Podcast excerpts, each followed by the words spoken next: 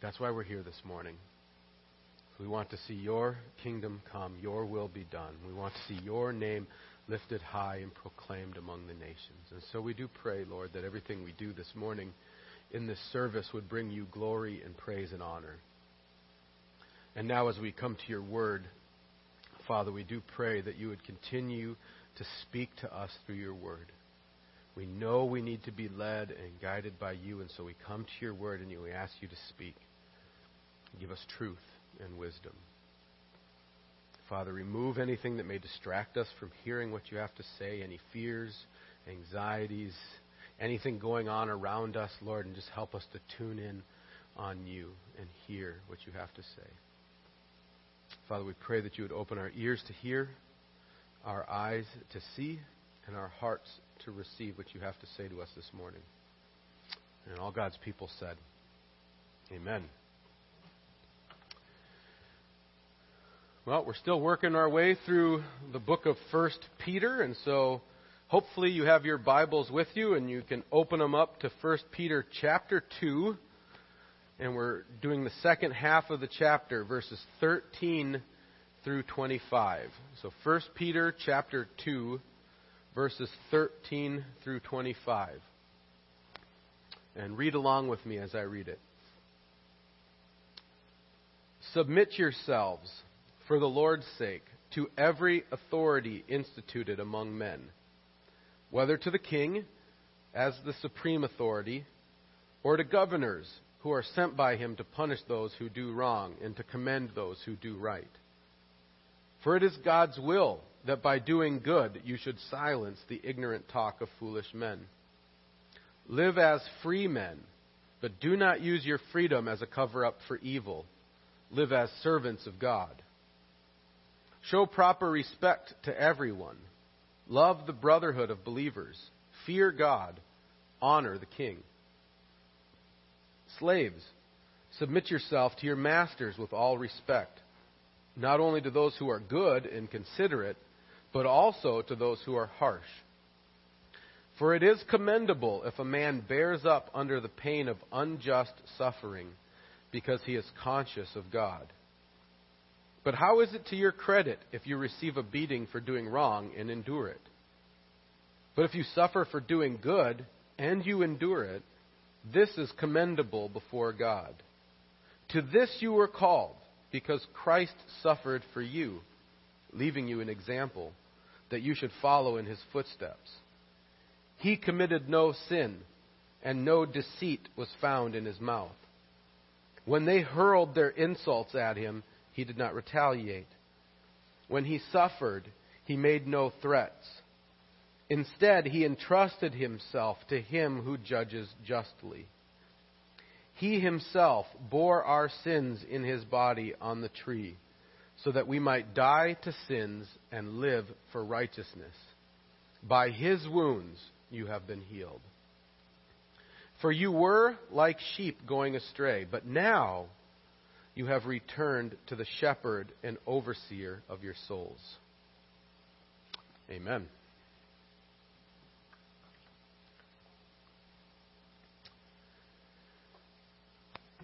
Well, I'm probably going to step in it a little bit this morning.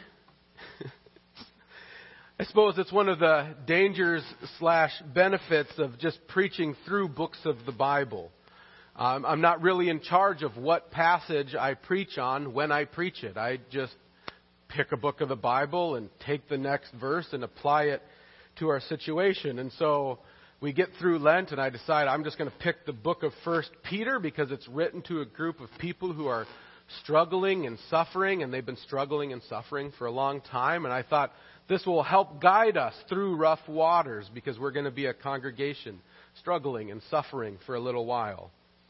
And then I come to this verse, this passage, and I'm reminded of how relevant Scripture is to our daily lives. You know, this letter was written to a group of people who had been suffering for quite some time, and what does Peter write to them about? Submitting to governing authorities. Now, we are a people who've been suffering for some time, and isn't that a question that's been repeated over and over and questioned in our minds. Should we submit to the governing authorities? At what level should we submit to the governing authorities? And it kind of blows my mind that all of the same struggles they were having 2,000 years ago, we continue to have today. And so this passage is extremely relevant to us right now. I also think it's a massive pile of dynamite. Because in the midst of this struggle and suffering, our country has just increasingly become more and more divided and angry over political lines. And, and, as we talk about authority, who should have authority, who shouldn't have authority, what authority should we listen to, we have become more angry and more bitter. And so, no matter what side I take on this, I'll probably tick someone off. And, and even this, this last week, that's what the Supreme Court decision was about here in Wisconsin.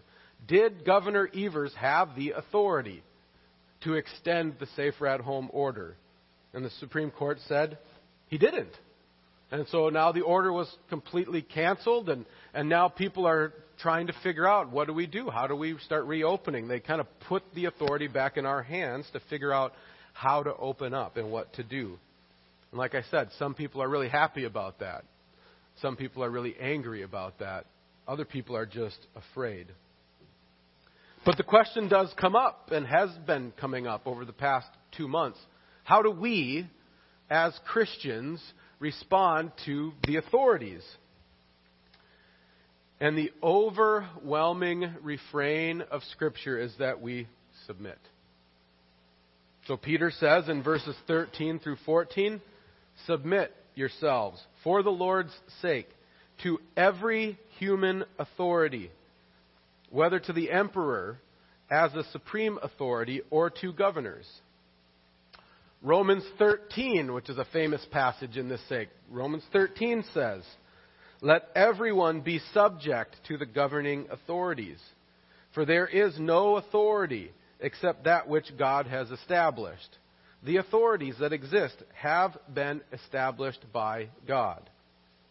Titus 3 says the same thing. Remind the people, pastor, to be subject to rulers and authorities, to be obedient, to be ready to do what is good. So there's, there's really no question about what Scripture has to say our connection with authorities should be. We are called to submit to them.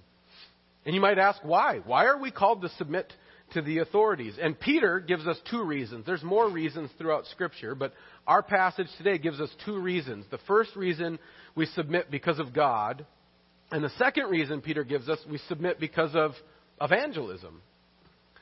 And so if you look at verse 13 again, Peter says, Submit yourselves for the Lord's sake to every human authority.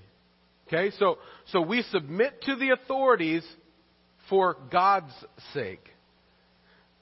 So, as Romans 13 points out, all authorities are in the place that they are in, in their position of authority, because God has put them there. And so, when we submit to the authorities that God has put in place, we're actually submitting to God. And we're submitting and honoring the God who put them there. But that, this is a really important distinction that we submit to the authorities not for their sake, but for God's sake. And, and that means a couple of things. It means, for one, we submit to them whether we like them or not. Because we're not submitting to them for their sake, we're submitting to them for God's sake. And, and we submit, we can't submit to them just wholeheartedly without any question because we cannot submit to them in a way that dishonors our submission to God. And so all of our submission to authority has to run through the filter of honoring and submitting God. One commentator said this It's because Christ is Lord, not Caesar, that we submit. So we submit to governing authorities as a way of honoring God and for God's sake. And the second reason Peter gives is in verse 15 for the sake of evangelism. He says, It's God's will that by doing good you should silence the ignorant talk of foolish people.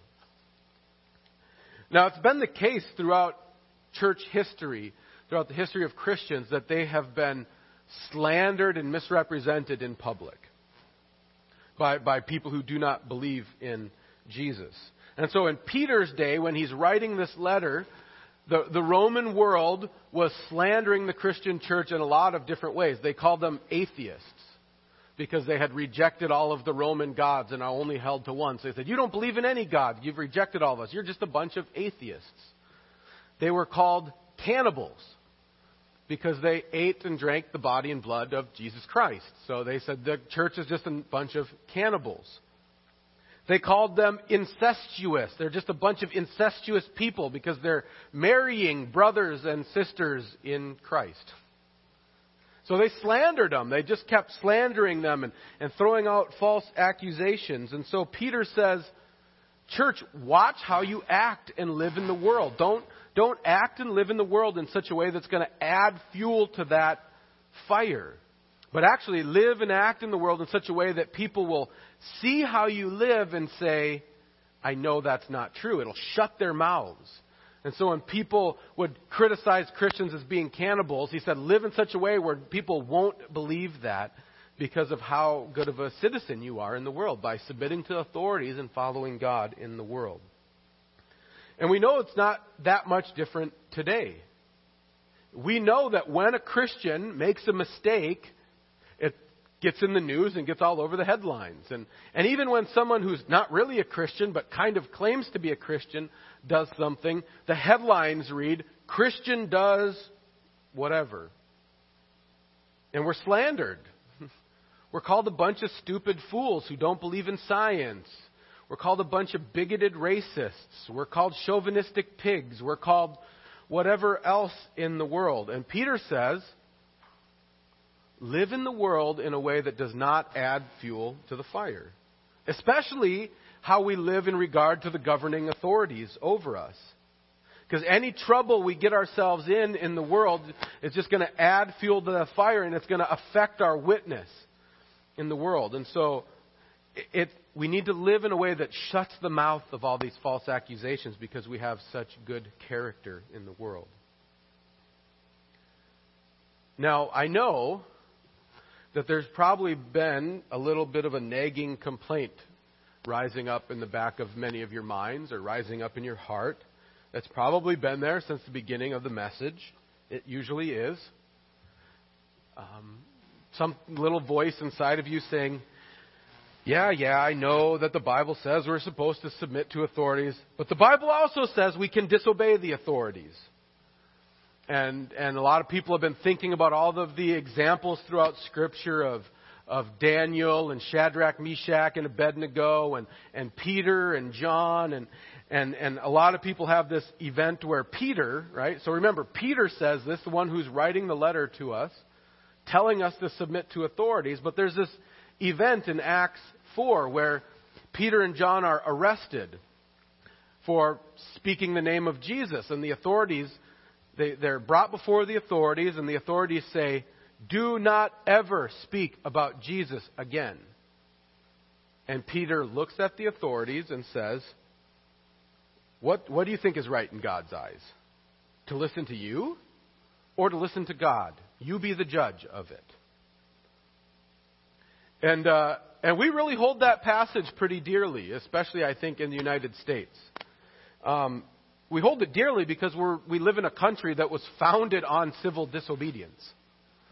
It's really at the core of our DNA as a country. We have this rebellious streak in us that when anybody wants to tell us what to do, we want to slap their hands away and say, Knock it off, you're not the boss of me. It's at the core of our DNA in our country. And so when people start talking about submitting to governing authorities, we start to get pretty uneasy about it. And any of us who, who believe that, that this is God's Word, it's the very Word of God, if we believe that, we're forced to acknowledge that we're supposed to submit to authorities. We have to admit it. You can't get around it. And yet we kind of carry in our back pocket this trump card that, well, in the name of God, I can disobey them. And so, yeah, I have to submit, but if it's, if it, I'm going to honor God over man, right? And so I can disobey them whenever I want. And, and as I talk to people over the years, I have listened to people justify rebellion after rebellion after rebellion in the name of obeying God rather than man. I once had a teenager in my youth group who had gotten in trouble with her parents. I don't even remember what she did, but she ended up being grounded for two weeks. And part of her being grounded was that she could not go to youth group for two weeks. That was part of her grounding. So what did she do? She went into her room, crawled out a window, snuck through a bunch of people's backyards, and came to youth group. When I found out what she had done, I talked to her father, and I pulled her off to the side and said, Why did you sneak out of your house and come to youth group when you were grounded? And she said something along these lines. my parents, they're not very good parents. They're not even Christians. And they were preventing me from going to church. And so I decided I would obey God rather than my parents, just like Peter and John. And I had to tell her that to obey God is to obey your parents. Even non Christian parents. And I had to tell her that, that not being allowed to go to youth group for a few weeks was a very different scenario than Peter and John being told, never ever speak of the name of Jesus ever again. And I had to tell her that her father was coming, and that I was going to send her home with her father, and that I was expecting her to honor God by honoring and obeying her parents, and that I would see her again in a couple weeks. Now, I assume, as some people were listening to the story, some were sympathetic with her plea, right? They were keeping her from going to church. She should have disobeyed them. Some people probably think I did the wrong thing in that. And, and there's kind of a prevailing opinion in, in our country that if, if it's a non Christian leader and, and an unjust authority or a harsh authority or a government that's overreaching, that we have an authority, we have the right to disobey them. But if you look at verse 18, Peter has something else to say. He says, Slaves, in reverent fear of God, submit yourselves to your masters, not only to those who are good and considerate, but also to those who are harsh. And yes, I get this passage is speaking directly to slaves, but it's in the context of obeying and submitting to authority, and it applies across the board to any form of Christian submission. We are to submit to those in authority in our lives in reverent fear of God, even those that are harsh. And other translations, I think, translate it better. They say, even those that are unjust. So, not just harsh leaders, unjust leaders, Peter says, we're to submit to them. We're to submit to leaders that are cruel and wicked and overreaching and harsh and unjust and abusive. We're still called to submit. And we know that because we know who the emperor was when Paul was writing this. So Paul's writing this letter to a Christian church while Nero was the emperor.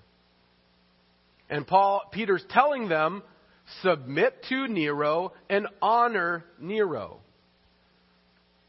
Nero, the emperor who's known for tying Christians to stakes and burning them at the stake to light his parties. Nero, the governor, who, uh, the, the emperor who's known to to be one of the most oppressive towards Christians throughout history. And Peter's living in the midst of that oppression, and he's writing to a church and saying, Honor Nero, submit to Nero. And I just have to be honest and blunt right now. It was a lot harder for Christians to honor and submit to Nero than it is for us to honor and submit to Trump or for us to honor and submit to Governor Evers. it's a whole different ballgame. It's a whole, there's no comparison to the evil and wickedness of Nero and any other governmental leader in our country. We are spoiled and we are blessed with many leaders. And, and Peter says, we honor and submit to them. That's what we're called to do. And he gives us a couple reasons for why we should honor and submit to authorities that are harsh and unjust. Look at verses 19 and 20. He says, For it's commendable if someone bears up under the pain of unjust suffering because they are conscious of God. But how is it to your credit if you receive a beating for doing wrong and endure it?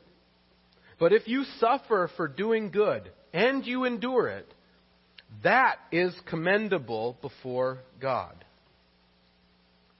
That's Peter's first reason for, for submitting to authorities, even when they're harsh and unjust. He says, it's commendable in God's sight to submit to these harsh and unjust authorities and even suffer for doing good as you keep your eyes on God and you trust Him. It's commendable in God's sight. There, there's a reward stored up for you in heaven when you do that, keeping your eyes on God and trusting Him as you endure sorrow and suffering. And as I thought about that principle this week, it, I thought it, it was helpful in us beginning to think through our relation with leaders. So we have this principle on one hand. Peter says it's commendable in God's sight for us to patiently endure suffering as we keep our eyes on Him.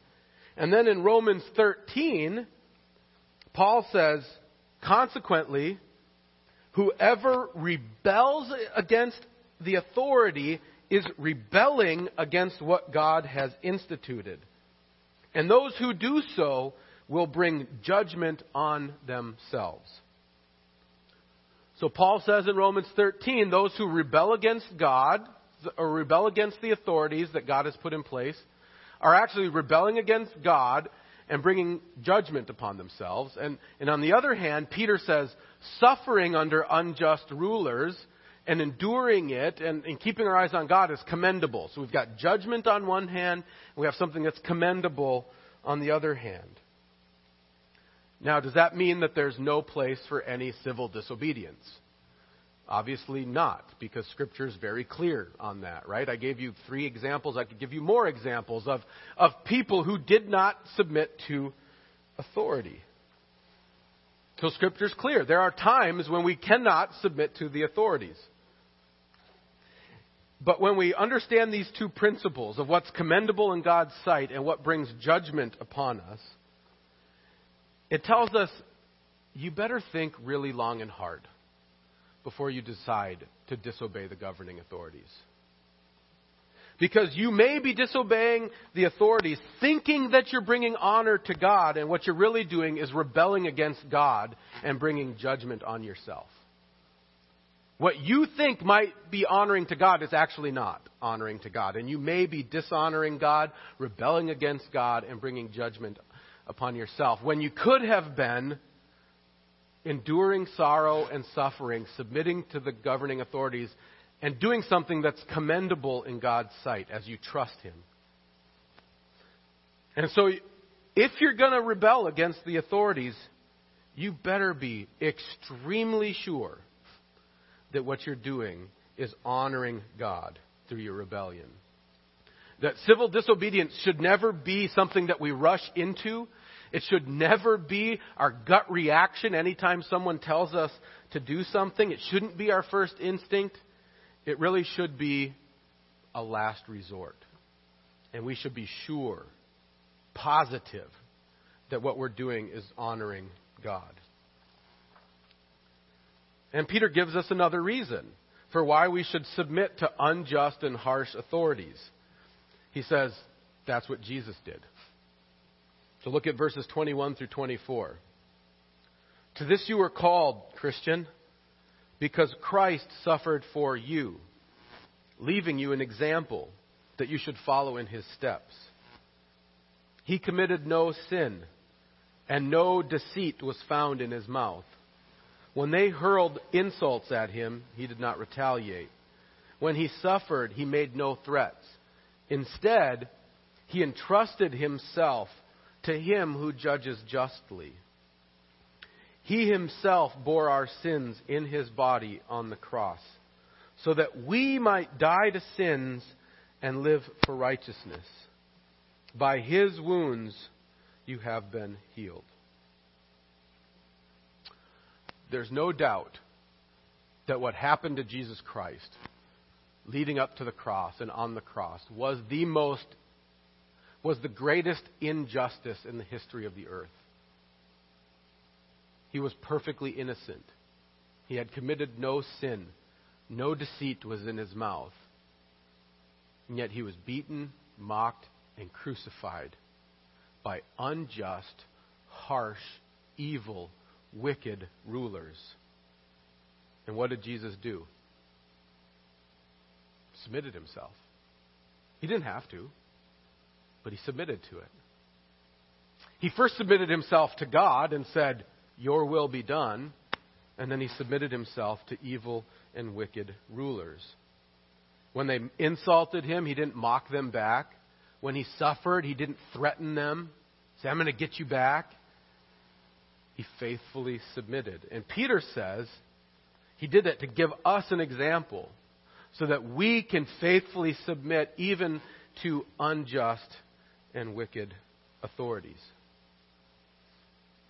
And you might ask, how was Jesus able to do that? It doesn't come naturally to us to be able to submit when to unjust and harsh authorities. But Peter says this, and this is the key to the whole passage.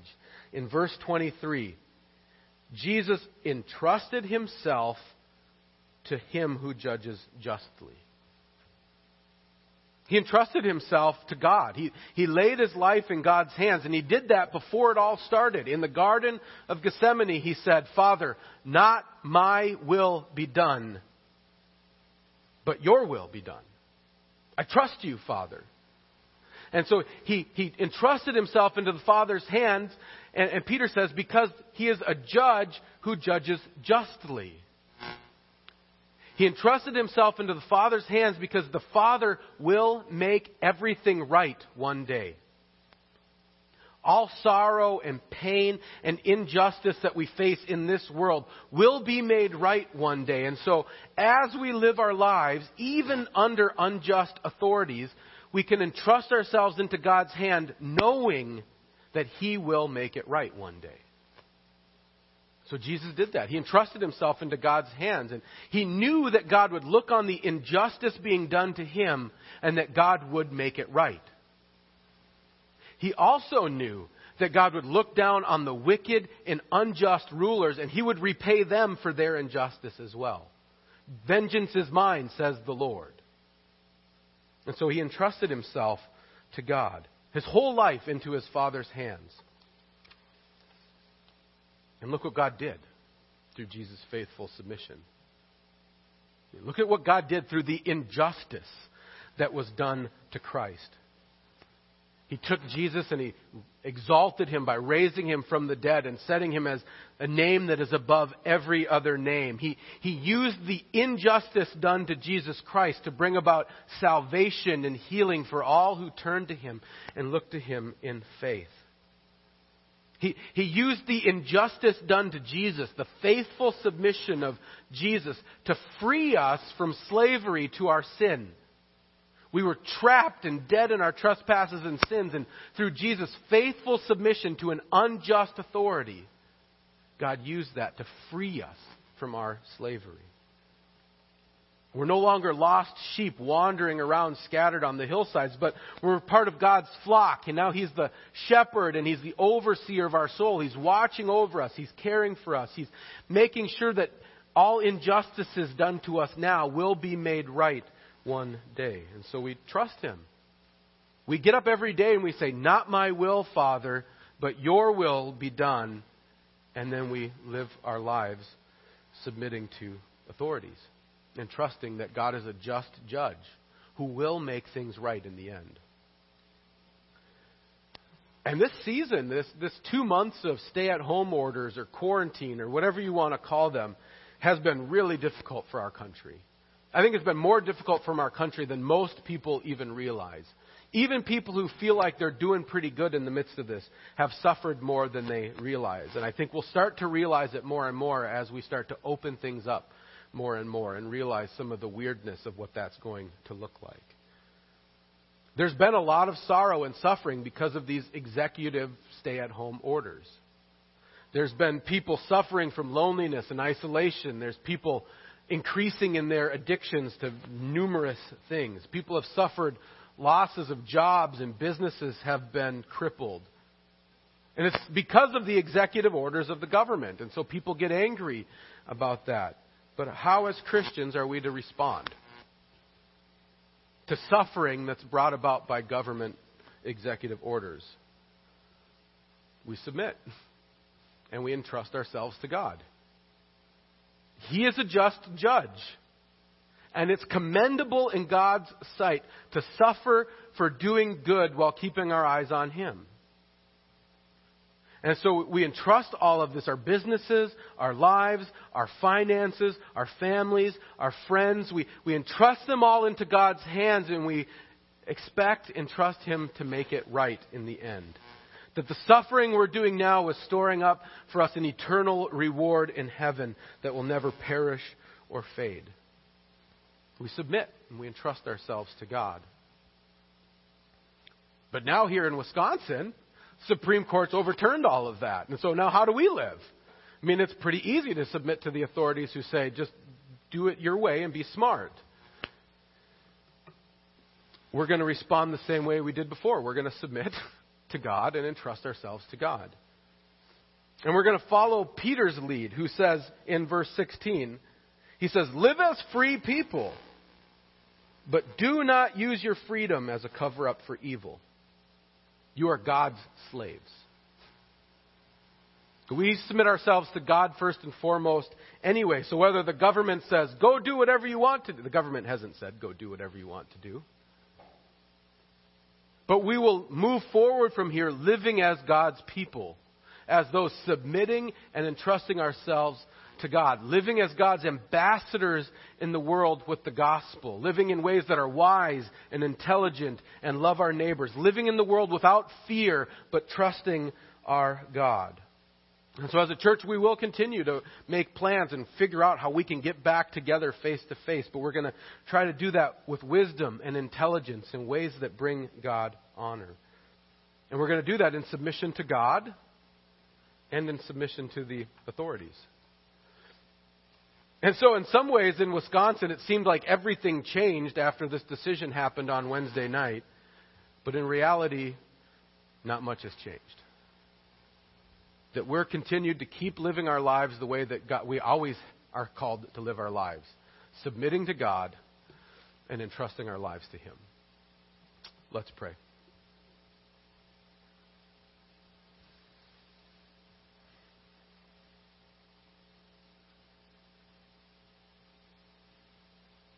Heavenly Father, we just continue to give you thanks and praise for the way that you watch over us and you care us care for us. We thank you that you're a trustworthy and faithful God, and that you are a just judge. We thank you that we can trust you, that you will right all wrongs that happen in this world, and you will see all the injustices that happen in this world, and you will make them right one day. That one day you will lift up those who keep their eyes on you, and you will take down those who rebel against you.